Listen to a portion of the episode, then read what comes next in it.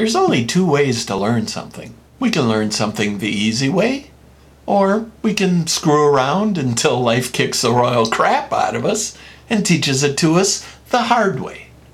Either way, we're gonna learn. The problem is, when we're young, learning something the easy way looks like the hard way. And learning something the hard way looks like the easy way. Ain't life grand? So, how do we learn something the easy way? Now, the easiest of the easy ways is just to listen to others.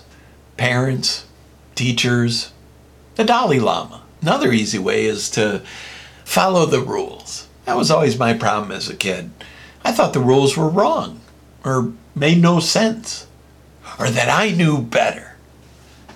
Whoops! There are three things we can do with rules. We can follow them, we can bend them, or we can break them. Some rules are bogus and need to be broken, but most of them are there for a reason, usually because something bad happened. Okay, new rule, no smoking by the gas pumps. And just because we don't understand a rule does not mean that the rule is wrong.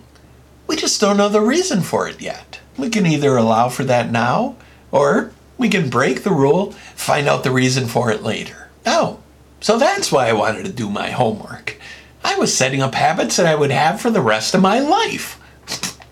Who knew? Quentin Tarantino broke all the rules of cinema, but I guarantee you, he didn't do it until he knew the rules inside and out and could follow them perfectly. Because until we at least attempt to follow the rules, we're not really going to know which rules can be bent or broken or need to be followed at all costs. And the hardest of the easy ways, but so important, is to get ourselves a marketable skill, or college degree, or quality job experience. Without at least one of those, we're gonna have a tough time of it. And finally, learning something the hard way is not the same thing as learning from our mistakes.